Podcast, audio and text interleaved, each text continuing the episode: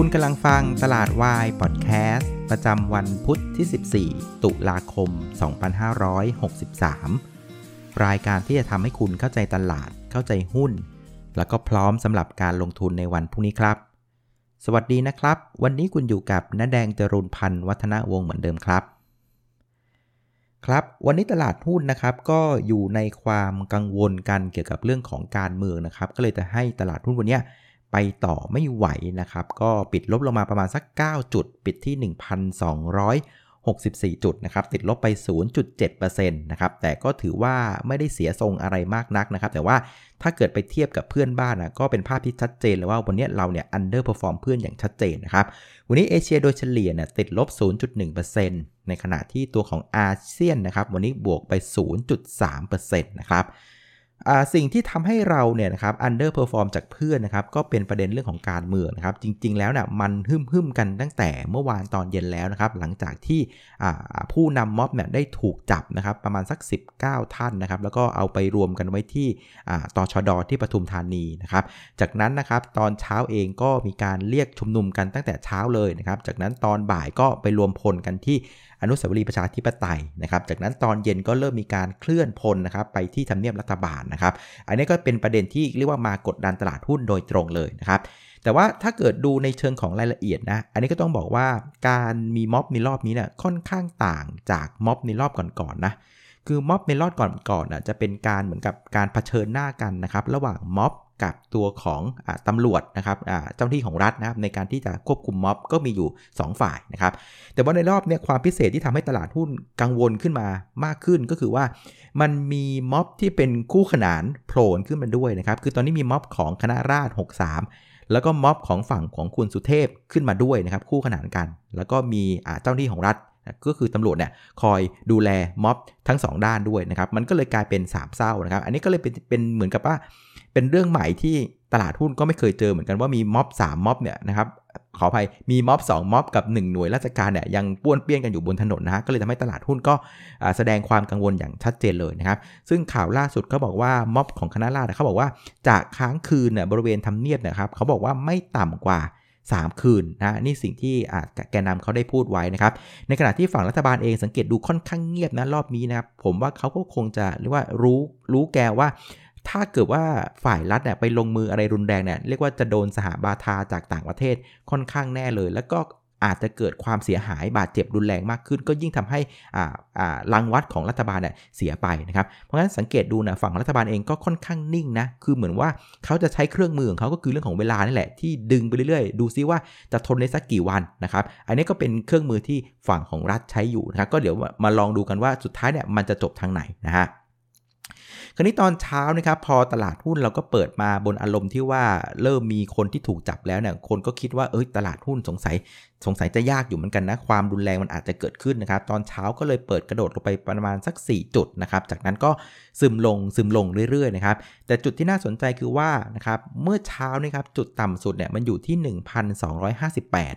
แล้วก็มันอยู่ตอนประมาณสัก สิบเอ็ด โมง สิบเอ็ด โมงอ่ะคือจุดต่ำสุดแต่จากนั้นน่ะตลาดหุ้นก็ไม่ต่ำไปกว่าตอน สิบเอ็ด โมงไงเอออันเนี้ยมันก็อาจจะสะท้อนได้ว่าบริเวณสัก หนึ่งพันสองร้อยหกสิบ บวกลบเนี่ยมันอาจจะสะท้อนสถานการณ์การเป็นอยู่ณวันนี้แหละสถานการณ์ที่มีม็อบของคณะราษฎรม็อบของคุณสุเทพแล้วก็มีตำรวจที่คอยยักแย้ยักยันอยู่ตรงเนี้ยนะครับมันอาจจะสะท้อนสถานการณ์ประมาณนี้ไปแล้วนะครับแต่ว่าเดี๋ยวยังคงไว้ใจไม่ได้นะก็คงจะต้องดูต่อไปว่ามันจะมีอะไรที่มันรุนแรงมากไปกว่านี้หรือเปล่าแต่ถ้าเกิดว่ามันยังเป็นตรึงกันอยู่ระหว่างสามกลุ่มแบบนี้นะครับ อ่า อาจจะบอกได้ว่าเซ็ตน่าจะเรียกว่าแกว่งตัวออกข้างอยู่บริเวณนี้ต่อไปก็น่าจะเป็นได้ฮะส่วนตอนบ่ายนะครับก็มีข่าวออกมาเกี่ยวกับเรื่องของศาลปกครองนะครับก็คือก่อนหน้านี้เนี่ยนะครับทางกลุ่มของ บี ที เอส เองก็ได้มีการร้องศาลปกครองว่าการประมูลรถไฟฟ้าสายสีส้มที่จะเกิดวันที่เก้าพฤศจิกายนเนี่ยนะครับน่าจะเป็นการประมูลที่ไม่ค่อยถูกต้องเท่าไหร่เพราะว่าก่อนหน้านี้นะครับเวลาประมูลอ่ะพอผ่านซองเทคนิคแล้วเนี่ยในขั้นตอนสุดท้ายเขาจะเปิดซองเดียวคือซองราคานะครับใครที่เสนอราคาต่ำที่สุดก็จะเป็นผู้ชนะอันนี้คือแนวทางในก่อนหน้าแต่ว่าสุดท้ายก่อนที่จะประมูลเพียงไม่กี่ เดือนเนี่ยนะครับทางรฟม.ก็มีการแก้ไข ที โอ อาร์ ว่าเอ้ยสุดท้ายเนี่ยนอกจากจะดูซองราคาแล้วเนี่ยจะต้องดูซองเทคนิคด้วยดูความสามารถดูประสบการณ์ของผู้ประมูลด้วยนะครับซึ่งทางรฟม.บอกจะให้น้ำหนักซองเนี่ยถึง สามสิบเปอร์เซ็นต์ นะครับทางกลุ่ม บี ที เอส ก็มองว่าเฮ้ยอย่างนี้มันไม่แฟร์นะเพราะว่า ที โอ อาร์ เขียนไว้แบบนี้แต่พอจะใกล้ประมูลคุณก็มาเปลี่ยนวิธีการตัดสินเนี่ยมันไม่แฟร์หรือเปล่าก็เอาเรื่องเนี่ยไปร้องศาลปกครองนะครับซึ่งปรากฏว่าศาลปกครองเองก็ได้มีการไต่สวนครั้งแรกในวันนี้ในช่วงเช้านะครับเขาบอกว่าใช้เวลาไปถึงสามชั่วโมงเลยนะครับแต่ว่าก็ไม่ได้ข้อสรุปนะแต่ว่ามีย้ำๆว่าน่าจะมีการประกาศตัดสินกันออกมาในสัปดาห์หน้าครับเดี๋ยวสัปดาห์หน้ารู้กันนะครับแต่ว่าสิ่งที่เราเห็นคือว่าพอมันยืดเยื้อแบบนี้นะครับคนก็กังวลว่าไอ้การประมูลรถไฟฟ้าสายสีส้มเนี่ยที่บอกว่าเป็นเส้นที่มีความสำคัญรองจากเส้นสุขุมวิทเพราะว่าจะมีประชาชนเดินทางจากฝั่งตะวันตกไปตะวันออกจำนวนมากเนี่ยอันนี้เป็นเส้นที่สำคัญมากเพราะงั้นถ้าเกิดพอเห็นอารมณ์ว่าเฮ้ยสงสัยจะมีการล่าช้าออกไปหรือเปล่าเนี่ยมันก็เลยทำให้ราคาหุ้นไม่ว่าจะเป็น บี ที เอส หรือว่า บี อี เอ็ม เนี่ยก็ปรับตัวลงในเชิงลบวันนี้นะฮะ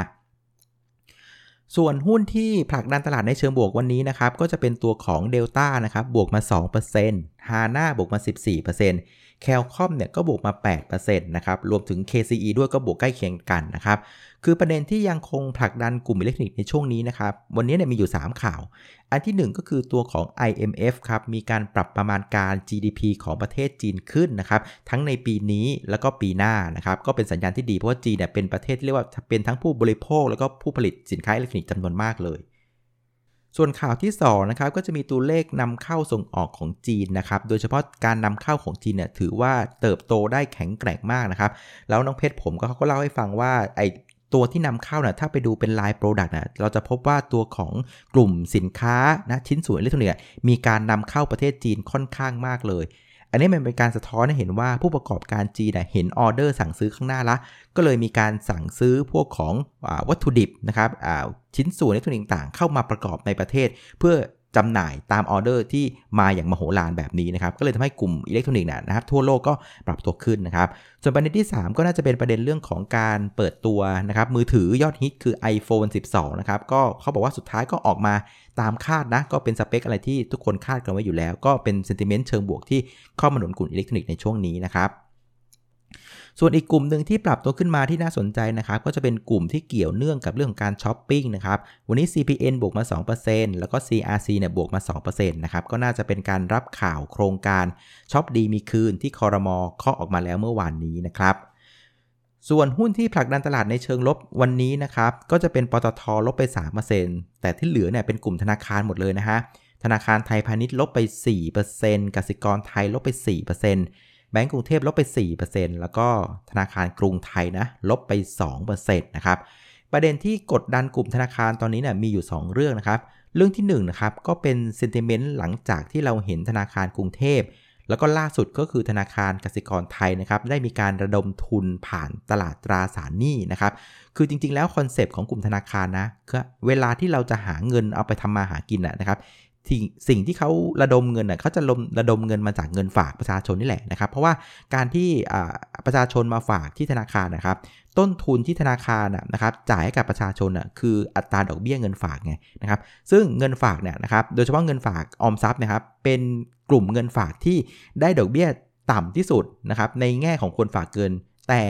มันเป็นสิ่งที่ธนาคารทวินหาที่สุดเพราะว่ามันเป็นต้นทุนที่ต่ำมากของธนาคารนะครับยิ่งคนเอาเงินมาฝากเยอะๆแล้วธนาคารให้ดอกเบี้ยเขาแค่สลึงเดียวหรือห้าสิบตังค์เนี่ยแล้วเอาไปปล่อยต่อ หกถึงเจ็ดเปอร์เซ็นต์ นึกออกไหมเห็นไหมส่วนต่าง หกถึงเจ็ดเปอร์เซ็นต์ ลบกับต้นทุนประมาณสักห้าสิบตังค์เนี่ยโอ้โหกำไรบานเบอะเลยเพราะฉะนั้นกลุ่มธนาคารน่ะจะชอบมากนะครับสำหรับเงินฝากออมทรัพย์เยอะๆนะฮะแต่ว่าประเด็นหลังๆเนี่ยตอนหลังๆเนี่ยมันจะเห็นว่าพอ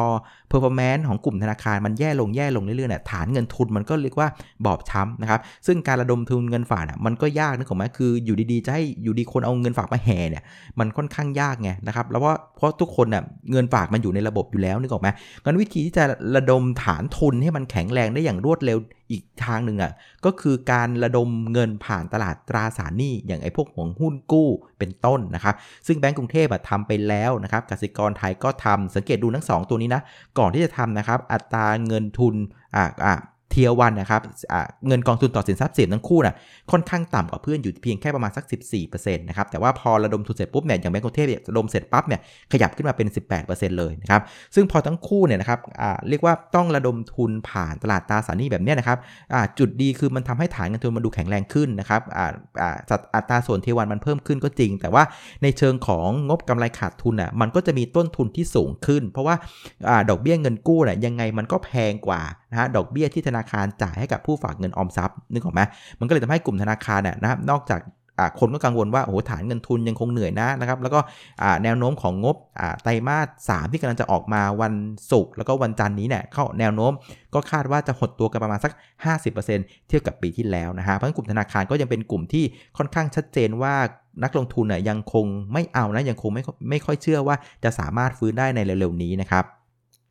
บส่วนกลุ่มหุ้นที่เล่นเนี่ยก็อาจจะต้องยังคงเหมือนเดิมนะครับยังคงเป็นกลุ่มของอิเล็กทรอนิกส์นะครับทิศทางแบบนี้ท่าทางยังคงเดินหน้าได้อีกหลายวันนะฮะส่วนอีกกลุ่มนึงก็จะเป็นกลุ่มของห้างสรรพสินค้าที่เริ่มมีโมเมนตัมที่ดีอย่างต่อเนื่องนะครับแต่กี้ผมเข้าไปไล่กราฟดูนะก็พบว่ากราฟของหุ้น ซี อาร์ ซี เนี่ยถือว่าค่อนข้างสวยใช้ได้เลยทีเดียวฝากดูด้วยละกันนะครับส่วนผู้เล่นในตลาดวันนี้นะครับนักทุนสถาบันก็พลิกกลับมาเป็นขายแล้วครับหลังจากซื้อไปหกวันติดที่ สี่พันสามร้อย ล้านบาทนะครับวันนี้ขายไปเก้าร้อยสามสิบหกล้านส่วนนักทุนต่างชาตินะครับหลังจากพลิกมาเป็นซื้อนะวันนี้ก็พลิกมาเป็นขายแล้วเมื่อวานแกซื้อไปเจ็ดร้อยห้าสิบแปดล้านวันนี้ขายไป สองพันหกร้อยหกสิบห้า ล้านบาทนะครับผมมองว่าสิ่งที่นักทุนสถาบันกับต่างชาต